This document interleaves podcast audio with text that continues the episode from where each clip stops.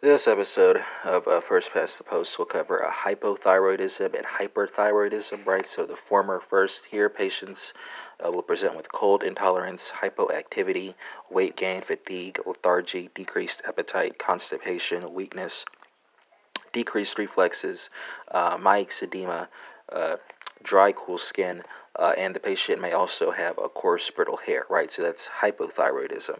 Uh, by way of contrast with hyperthyroidism, patients here will present with heat intolerance, hyperactivity, weight loss, chest, pal- chest pain and or palpitations, uh, arrhythmias, diarrhea, increased uh, reflexes, uh, warm, moist skin, uh, and the patient may also have fine hair. And that concludes this episode on hypothyroidism and hyperthyroidism.